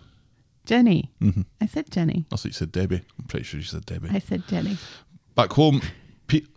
I'm not sure what you said there. Back home, Peter's clammy and shivering. Carl's about to get on the I phone like to the alcohol liaison nurse, which is a thing, I guess, when Peter reveals that Ken found it awkward watching Peter drink his medicinal, They've got a nurse for everything. so has been leaving the room, and Peter has been pouring it down the sink. So he's already lying too. Great stuff. Peter explains how he's feeling, how he was told seven years ago that another drink could kill him, and now he's expected to ignore all that. He can't do it. He can't trust himself to do it. Carla looks initially confused and then realizes it's because Peter has just been honest to her. She goes to get the Roy whiskey and tells him that he either takes it or she leaves. And later, Peter is literally rattling as he stares at a small sniff of whiskey and a tumbler on the table. Carl encourages him to drink it, but he thinks he's standing on the edge of a cliff and she's telling him to jump. Eventually, he downs it. 50 mils, she says, and you won't ever have to drink that much again. But it's no good. Peter isn't coping and he asks her to take him to hospital, which presumably she does. And that's all that happens in that this week. Yeah, I yeah, so little that uh, for a brief moment I forgot that we had any Peter Right. Carla stuff. The only thing that stuck in my mind about it was that they were they were back together and they were almost immediately dishonest to each other again. Right. And then they seemed to work it out Right. again. Yeah. Fine. Yeah. I you know it seemed a bit better as far as codependency and stuff is concerned. You know, it's kind of ridiculous the whole Ken leaving the room and not watching Peter drink cuz you knew this was going to happen. They was just going to pour it down. I this this whole you have to drink a little bit every day. You know. This is definitely a thing. I, I have some experience of this that I'm, I don't want to talk about. Okay. So in my experience with alcoholics, this has never been a thing. So I don't know if that's just American medical being different from British medical, but it's be- because with the alcoholics I know, a little, you know, having just a little dram it's not enough. is is never was never going to be enough, and so they mm-hmm. would go out and, and Right. right. Yeah, that is kind of It's kind of the, the the opposite, you know, with the with the pills that if you drink, it will make you very sick. Right. sort of thing, which was awful because then you couldn't have things like mustard or anything vinegar based. And if you'd accidentally, you know, weren't thinking about it and had like barbecue or something, you could get sick. Hmm. Our next storyline today is eventually Evelyn's review. On Wednesday, it's Evelyn's turn for a PDR, which turns out to be all part of Aadi's GCSE in business studies. Evelyn thinks that he's talking about a TripAdvisor review. Right? Yeah, So she doesn't to- understand what sort of review she, he's talking about, which was hilarious. So Dev has to ex- explain, privately warning Aadi not to wind her up. She's already wound up. Later, Aadi she's permanently wound up. Later, Aadi is observing Evelyn stacking biscuits, making some suggestions on how to improve. Evelyn calls him a slack jawed spaniel and tells him to make himself useful and put the kettle on. Aadi asks, No, there's a, a point where she says, How many more stupid questions do you have? And apparently he's got four questions. Right. What's her greatest achievement this year? She says, Not punching people in the face when they ask for non gluten bread. What can she improve upon? This shitty job. What challenges do you face? The customers. Where do you see yourself in a year's time? In an establishment for the criminally insane. and with that, Evelyn fucks off for a drink, telling Aadi he needs to get out more. And that's all that happened. Yeah, that. she still doesn't seem to understand exactly what this is for. No. But she's hilarious because, you know, with the whole customer thing, she says something about people coming in in like their dressing gowns and Right. curlers in their hair and stuff, something that doesn't really happen on the street very often anymore. No. it used to happen quite a lot back in the day on the street that people would permanently have their hair in curlers. I remember when that started to become a thing, and it was when they opened up the Tesco in Falkirk to make it 24 hours. The Tesco in Falkirk, which also makes it into the Scottish Book of the Dead, but not Trainspotting. Um, that people, you'd see people wandering about in their mm-hmm. in their jammies. They'd go out in their jammies mm-hmm. and a house coat to mm-hmm. Tesco. Yeah. What's wrong with these people? Yeah. And now people do it 24 7 at the Walmart. Right? But nobody puts, nobody walks around with hair, their hair in the uh, curlers anymore. No, that is no longer a that's thing. No longer a thing. No. that was brilliant. And again, just the development of uh, Aadi's character now Yes. to being a little bit of a comic genius, and Right. Yeah, no, he's got really good comic timing. oh, it's brilliant. It's a brilliant wee actor. so when you end up with him And Evelyn, and Dev and a three-hander, right. Well, I mean, comic genius and legend Maureen Lipman yep, and this 17, 18 year old kid playing 16 year old kid. yep, That's just what an education he's getting there. you've got to think so, right? and and he's holding his own with her. oh yeah, they, you know, the two of them are brilliant. and you could, yeah, you could tell they're both enjoying this. You know, He's got a long career ahead of him, that kid. When Dev tells him not to wind her up. Fucking hell, just so good. Our next storyline Johnny on the inside. On Wednesday, Daisy's up at the crack of noon looking for dining recommendations in the Northern Quarter, but Jenny's too worried about Johnny in jail and an assessment that he has coming up. Johnny in jail. Daisy is so over Johnny being in jail and has trouble masking it, but Jenny doesn't notice. She tries to get Jenny to go with her, but Jenny's not in the mood, so they settle on the bistro later. Wowzers. Hmm. And the bistro, Because Daisy can't pay for any food. right, Jenny wants to talk about Johnny, but Daisy's still not interested and is more keen to point out that the bloke at the table behind them is hot and appears to be into Jenny. Jenny giggles and plays with her hair a bit. Appears to be into the back of Jenny's head. right? Like, how much of Jenny is this guy getting an eyeful of? She's looking at Daisy. He's looking at Daisy. right. He's absolutely looking at Daisy. Afterwards, and after calling Johnny a fucking loser, Daisy goes to the bloke and gets his number for Jenny. Boo. On Friday, Daisy is still going on about the bloke from the bistro the other night and wants to go out again tonight, but Jenny isn't interested, calling Daisy a bad influence. And besides, she's off to see Johnny today, which is more important to her. And Daisy sighs. Why does Daisy care about this? She's just so got it in for Johnny. Uh, She's. It's not Johnny. It's Jenny.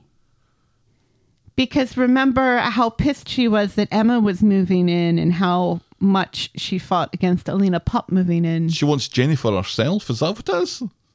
Yeah, I think. I, I I don't know why. I think part of it may be that Jenny is more easily manipulated when Daisy has her all to herself. Right. Daisy's not a nice person, right? No, Daisy's not a nice person. Meanwhile, Johnny has seen the prison doctor in a cell with a desk in it. Johnny's eyesight will hopefully get better in the next few weeks, but there's more serious news other than being blind. His MRI has shown a new lesion on his brain, and a bestubbled Johnny nods knowingly. And later, Jenny goes to visit Johnny and hears his bad news about the lesion thing. He's not going to be the same man coming out of prison as he was going in. Things are getting worse, and they need to be prepared for that. So Rita's in the Rovers asking how Jenny's doing, and Daisy doesn't miss an opportunity to badmouth Johnny. And Rita, who attended the wedding of Johnny and Jenny from her hospital bed, gets Daisy tell. Right. Then Jenny comes in and is too upset to talk to them. But later, Well done, Rita. yeah, she Yeah. takes no prisoners. Rita there. really has Daisy's number, and I'm mm-hmm. I'm here for it. Yep. And later, Jenny fills in Rita. She doesn't know what to do if uh, Johnny's MS is worse. Do they move? Do they get a lift installed? Do you just leave him? Says Daisy. and Jenny and Rita both jump down her throat. Joking, says Daisy, who totally wasn't joking. Kidding. When it's just Rita and Jenny, Jenny says that she's worried for the future, that there will be no her left, it'll be all him, and then he'll die, and then what does she do? Rita looks like she might break into song, but instead she tells a story about Ted, not Gail's Ted, who she would have walked away from, or who she could have walked away from rather, as he had a brain tumour. But she's followed her heart and married him for a few months, and Jenny worries that she's overthinking it and also that she might be a horrible person. Hmm. Don't know, still don't know where they're going with this Johnny thing. Hmm. Is he leaving the show? Well, he's going to be in jail for the next few months. Right. And you know this whole new lesion on his brain doesn't it does not bode well. It does not bode well at all. No. I think the show is doing a very excellent job though because there's speculation on him and Peter and nobody has said really anything confirming mm-hmm. either one of them leaving the show or staying on the show, you know. Everybody else you've kind of heard articles about them signing new contracts and stuff. I think it would be shocking if Peter was to leave. If Peter was to die, that would be a shocking moment. That's a major character. That's a Sean Bean getting his head cut off at the end of season one of Game of Thrones kind of thing. Is it? Yeah. Is it because, you know, Sean Bean's character at least wasn't an alcoholic. Well, he probably was. Everybody on that show was. But uh I, I don't know. I it's, mean killing, it's killing a major character. You can't say that Peter's a minor character. No. No. They've killed off major characters before though. Yeah, and that tends to be shocking. Right. It for God, we caught a surprise when they shot Robert. And Robert wasn't really, I would describe as a as a foundation stone of Mm. Coronation Street. yeah. No offence, Robert. What would really be who, who never got a funeral? No, still waiting. Still waiting for somebody to claim that body. It's in a fridge that Will's taking a shit in. Well, it would be really shocking if two major characters died? Yeah, I don't think they do two. Or maybe they will do two. Maybe that will be the. Imagine if they did. I don't think Johnny's ready for death, but he's. Imagine if they did three. Are we going back to the everyone dies portion of this podcast from our early days in 2019? Oh, with the everybody dying in the in the Factory factory, collapse, yeah. Collapse, yes. Which, in fairness, more than one person should have been permanently maimed by that. Oh, yeah. our next storyline is this our penultimate? I think it is. Yep. Our penultimate storyline today is whose motorcycle is this? It's not a motorcycle, baby. It's a chopper. Whose chopper is this? Ted's. Who's Ted? Ted's dead, baby. Ted's dead. On well, Friday. that was longer than it needed to be. It was originally just called Ted's Dead, but then I, I got carried away.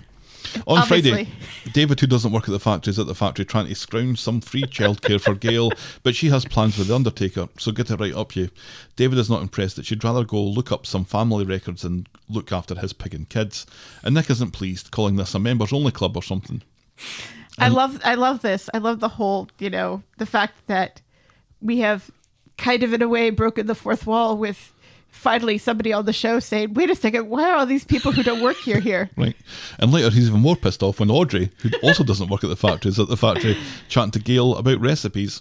She starts talking about researching her dad, Ted's side of the family, who she suspects were better to do than the other side. and this pisses off Audrey, who thinks that uh, Gail is calling her common. Are you calling me common, Gail? No. And then she doesn't let it go. Uh, No. no really, are you calling me common? Then Gail gets a call from that London. Hmm. David and Tracy are arguing in the street about buying number eight. Gail comes along and thinks that this is uncouth. She cares about her family. She's always been a family first person. Wait, how is this a penultimate storyline? Because there's at least two more storylines. Tracy recalls that David pushed Gail down the stairs one time. David tells Gail to shut up.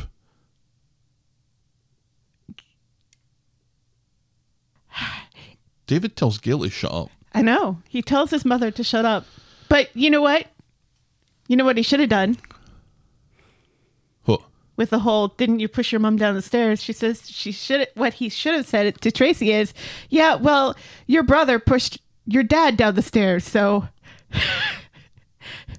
it's it's not just my family that's fucked up there, Tracy. Right. If that is your real name, who you who will kill again."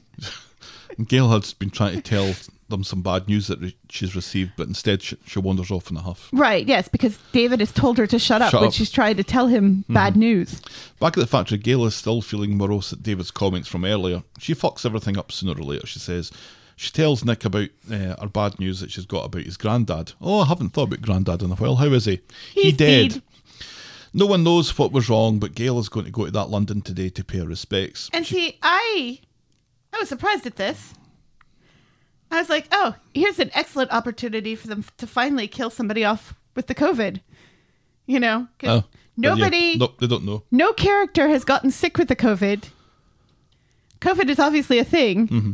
Somebody on that street should have caught it by now, especially with all the masks on and off and stuff. It, he could have very easily said, "Your grandfather died of the COVID," because that's Right. it. Or COVID related complications. Right? Yes. Gail calls herself a terrible daughter and a terrible mother. Yeah, and you're a terrible cleaner too, says Nick. with a smile on his Yeah, face. and they all laugh. Then Debbie goes to see her new BFF, Abby. To show that the bistro is now a safe space, she's throwing a ladies only night during the day, so spread the word. Abby asks about the whole David and Tracy situation, which is the next thing on Debbie's list to take care of. Mm-hmm. Nick goes to see David to tell him about Ted and give him a row about how he's spoken to his mother. David doesn't really care, but supposes he'll go and speak to Gail about it.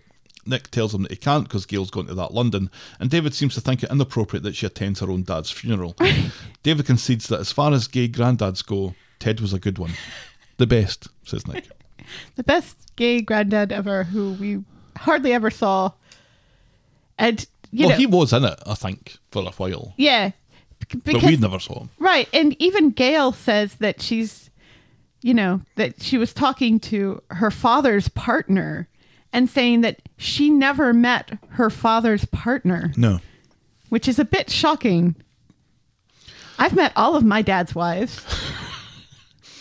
Not the one time. Oh, God, there'd be a room. Oh, God, yeah. Your mother wouldn't go. Tracy catches Mary locking up the flower shop and mocks her when she sees that she's wearing makeup. My mother has invited all except for one of these women into her home to spend time in her home during the holidays. Yeah, but they'd have strength in numbers together. All but all but, you know, the one that dad left her for, who we still spit when we speak her name. Mary calls her Jimmy Carr without the warmth. She explains about the ladies' night during the day thing at the bistro. Tracy asks if she can come. Only if you identify as a woman, says Mary. I am a woman, says Tracy. I believe you, says Mary. Tracy thinks that she's more of a woman, in fact, because she was a lesbian for a while and slept with a woman, unlike Mary. Mary then goes on to explain about her Sappho adventures in Muff, Donegal. In summary, she was wearing ski pants. It got to 12 o'clock, and she realised that she was wearing very little else. Whatever the story, it makes Mary trot like a pony, while, while David and Tracy badger each other about buying number eight. Tracy says that she's going to offer Debbie cash for It- number eight at this ladies' night during the day thing. It so seems like fuck. it seems like not a very successful evening then as she was still wearing pants. ski pants. Yeah. th- which go over your regular pants. So they're big and they're thick and they're bulky. So if you're wearing them, the night hasn't really gone very well. Well, that's just the start of it. That was the start of it. At the bistro, Tracy has some flowers to sweeten Debbie up. As It was Mary- nice of Tracy to remember that she was once bisexual. At the bistro, Tracy has some flowers to sweeten Debbie up as Mary takes us tells a story about meeting Jan Leeming in a cemetery as a kid twice. And comes David in front of a crematorium. and Tracy is appalled until Mary tells her to be careful as David might identify as a woman.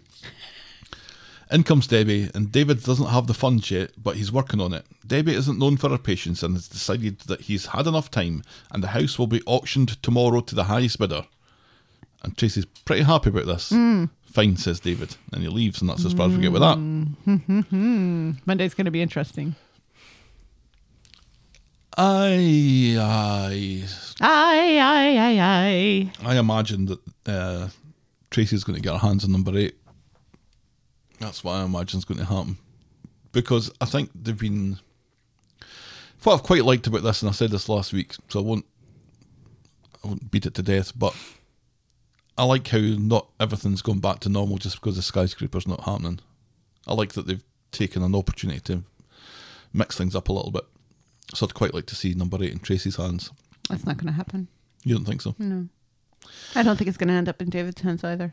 Oh, that would be even more interesting. I think there's a reason why this is going to be auctioned off and open to the general public. You're you know, it's not, it's not just gonna it's not just gonna be David and Tracy at this no, auction. Obviously, right. So Who else is looking for a house? Hmm. Oh, is this going to be your uh, thing with Bob? This guy, whose name I can't even remember. He's not going to be moving back, is he?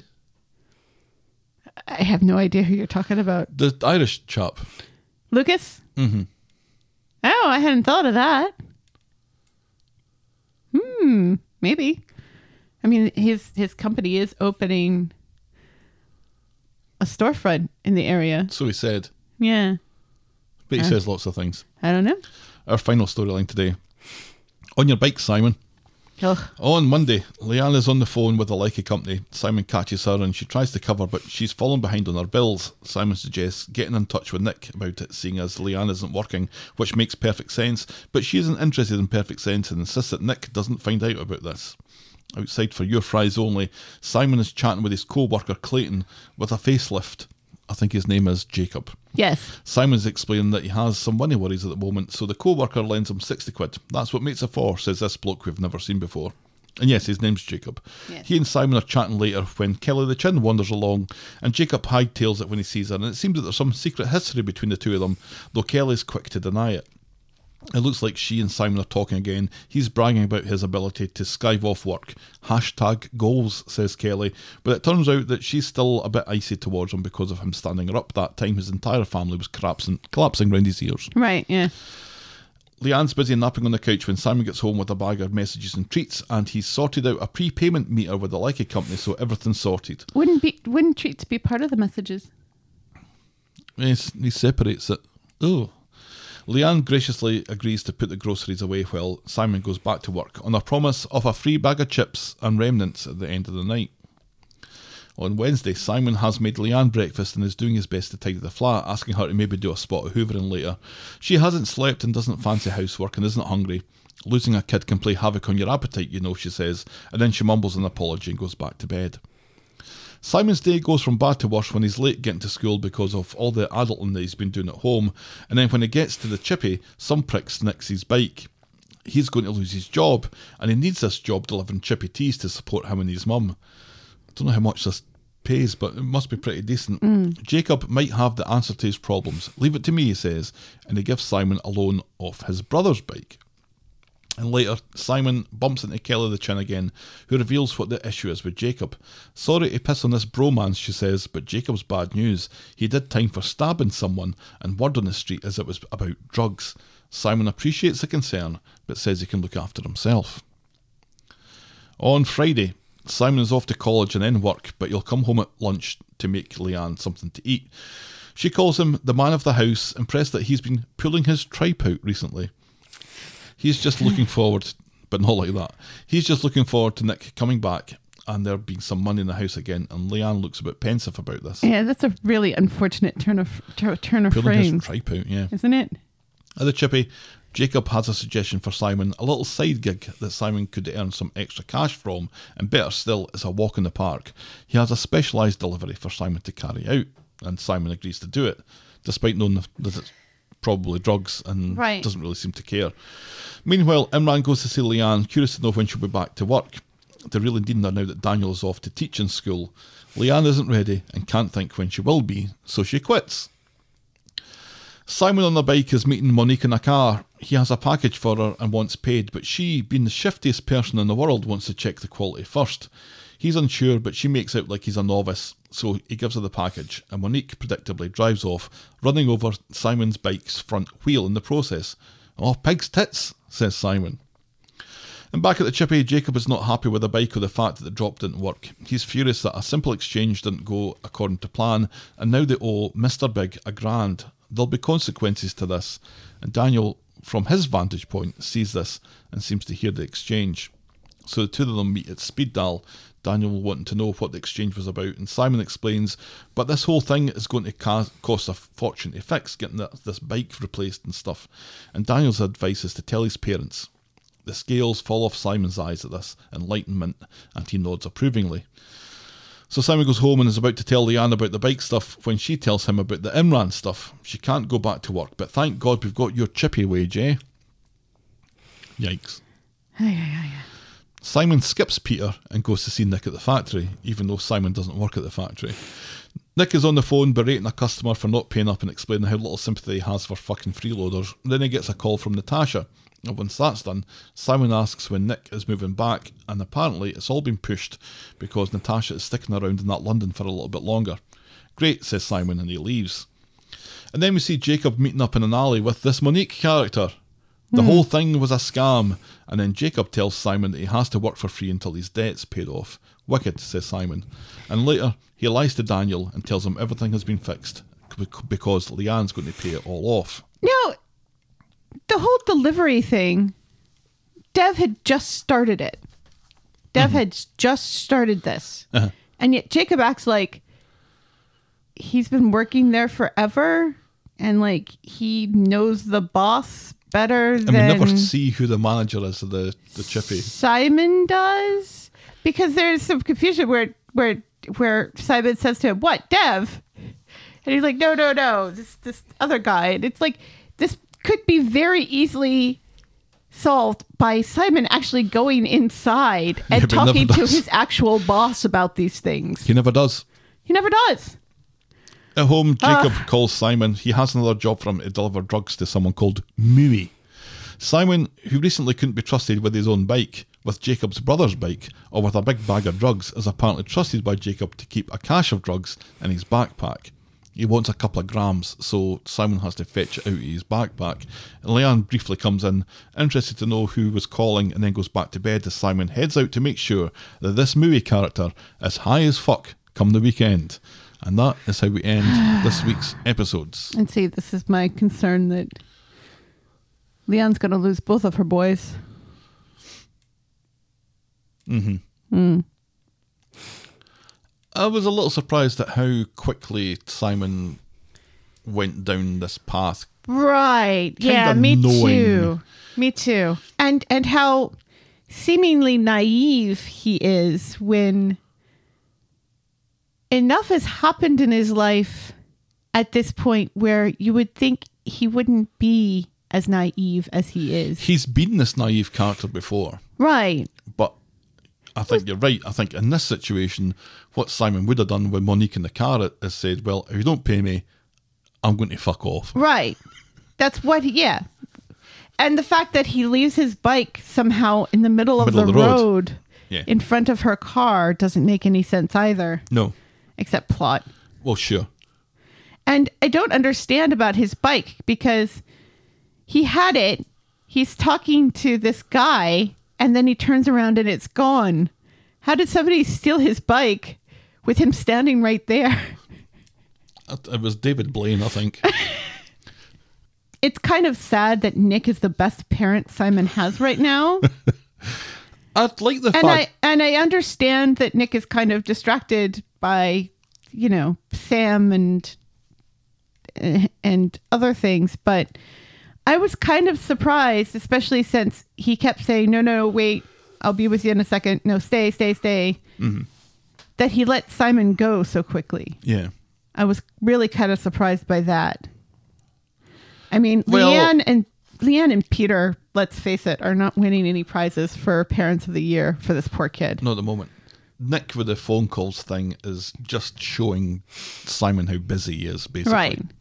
It's important for Simon to see how busy he is because then Simon can't go to him because He's too so busy. Right. But Nick, being Nick, would have made time for him.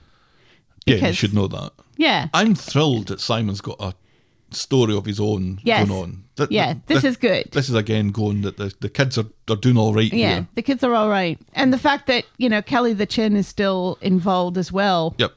I'm really liking her character. She has little She's grown on me. little zingers Yeah. that um she delivers every Still really distracted by her the eyebrow. eyebrow thing. I don't know. I, I don't know what that is. I, I think it. I It's think a it's scar. a because is it because is it? I've talked about my eyebrow scar in the past. Right. I don't know if that's cosmetic or it.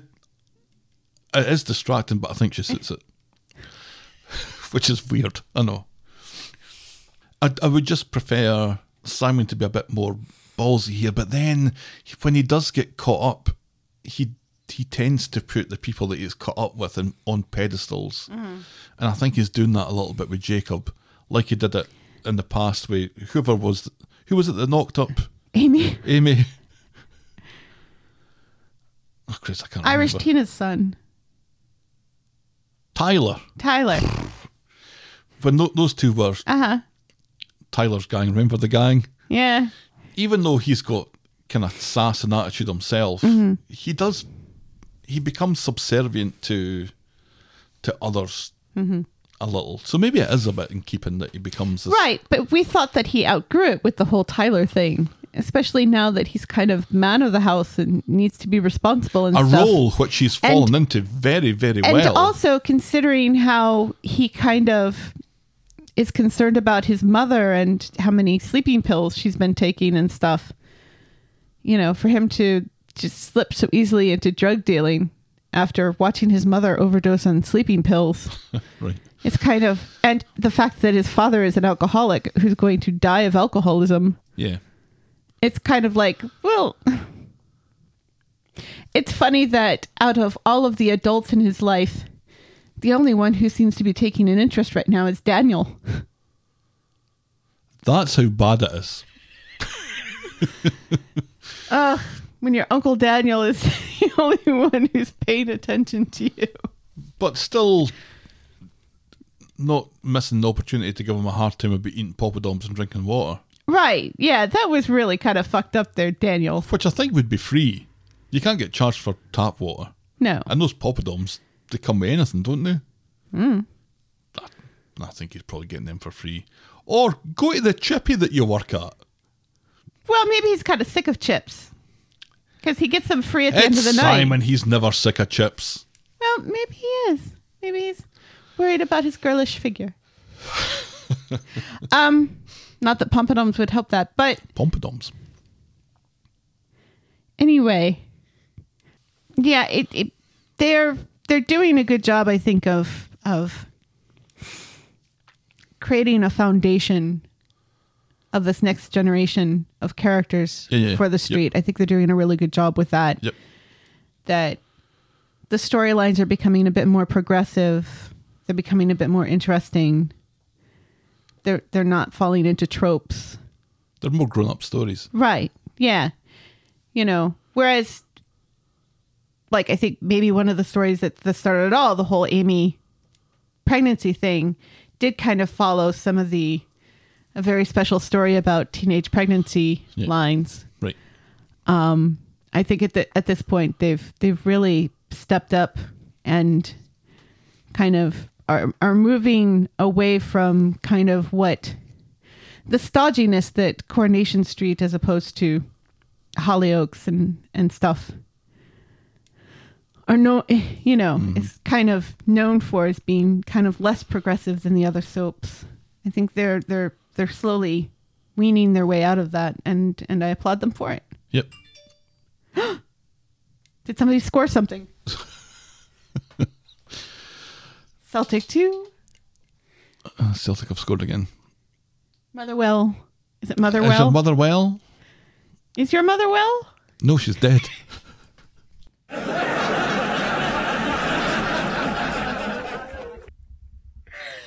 Zero. My mum would laugh at that. She totally would. I imagine somewhere out in the ether, she's laughing her head off as Yep. we speak, along with Christopher Plummer. So that was a week that was Coronation Street. Yay! Despite the fact that we had a dead dad, a hugely depressed, bereaved mother, an unwilling drugs mule, prison blindness, a breakup of a long-standing relationship, I thought this week was Not a willing of fun. drug dealer. He's not a mule. He's not stuffing them up his arse and trying to carry them into the country. I thought it was a lot of fun, despite all that. Yay! Yeah, it was not a bad week. Your moment of the week. I thought Friday in particular was written very, very well. Nina's Pizza with Alans. We had the little um, throwbacks to old characters and stuff. That was nice to hear the their names getting mentioned and, Yeah. and stuff. Sorry, I think it's I think it's Asha and Dev. Oh yeah, Asha explaining to Dev Yeah. that she doesn't like labels. And- Right. Yeah. And the whole lesbians are still a thing, aren't they? Line was just brilliant. Dave, you know, you, can. Honestly, with a character like Dev, it really could have gone either way. I was a little nervous that they were going to make him be like, "No, this this can't this can't happen," and be a little traditional. The progression of Dev throughout that scene to at the end when he's crying. Uh huh. Oh my god, that Aw. was just wonderfully done. Kind of with relief that it's that it's not ITV court, right. Because he goes in there like guns blazing, all aggressive. You know, like who are you seeing? Where are you going?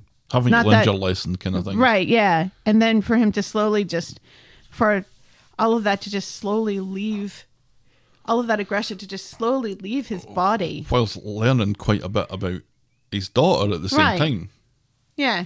And Asha's deliverance of it very nonchalantly, but caring of her dad. Right. You know, not doing it to shock him or to embarrass him or to No. hurt him. Right. She's not like get with it, dad. Right. You're so You're square. you're so old. Yeah. Is that it? That's either that or Mary's Muff adventure for me. What the hell? We just had a blizzard yesterday. Go away, bird. Um Yeah, um It's it's definitely something in that storyline though. Yeah. It would it was either going to be that or Aadi with with Evelyn, which was also hilarious and heartwarming at the same time. I really just love the Alahans now. They're my favorite thing. I know, me too. you know, the only thing the only thing that makes me sad is that Dev shaved. I really love that beard. Get over it. That was ages ago. yeah, let's do it. Asha and Dev having a little heart to heart. That's our Moment of the week. Ah, moment of the week. boring moment of the week. It was a good week. Is it Mooey's, drug habit? Poor Mooey. Is it Daniel yelling at uh, uh, Simon for eating tap water and pompadums? Poppadoms. That's what I said. You said pompadoms. No, I said papadoms. I I didn't say if that was- pompadums. I said papadoms. You said poppadoms there, but I think you said pompadoms before. Well, you also thought I said Kenny when I obviously said Jenny. There's no Kenny character on this show. I didn't. I didn't dispute a Kenny Jenny thing. I disputed something else, but it wasn't that. Hmm. I'll just leave them in. I was going to take them out, but made a big deal of it, so it. Anyway, uh, yeah. I mean, I don't. I don't really want to spit on on Simon's big story arc here, but some of that stuff with with Jacob was just like so eye rolly. Like, come on, Simon, you you you can't possibly be believing. no, this but was that boring? I think bits of it could be construed as boring because it just it went on so long. Jacob likes to talk, He does. you know, and some of the whole well, you know, the boss, the big boss, see, he doesn't like it when his bikes get run over. See, sort of stuff. It was just, or when yeah, when he was talking about how how great that bike was and how expensive it was, that was kind of boring and kind of ridiculous. Okay, And- Jacob talking about bikes. Wait a minute, what was it? See, last week it was Ajay talking about pianos, but this week it's Jacob talking about bikes. That's our. Boring moment of the week. a boring moment of the week. Shall we wrap this one up Yes, then? please. When was the last time you showed someone your etchings? And what was your defence in court? Let us know, please. We're the talk of the street at gmail.com, which is also our address on Skype for voicemail. And on PayPal, if you want to chuck a couple of bucks into a virtual tip jar, we're at Corrie Podcast Please. on Twitter, Facebook, and Instagram. Please check out our merch store and YouTube channel, links to which you can find on our Twitter bio or on the other stuff page of the talk of the street. Or if you uh, want to complain about me being a drama queen, please. We'd And like to hear more of that. And if you're so inclined, don't encourage people. And if you're so inclined, please leave a rating and a review on the iTunes or your podcast provider of choice.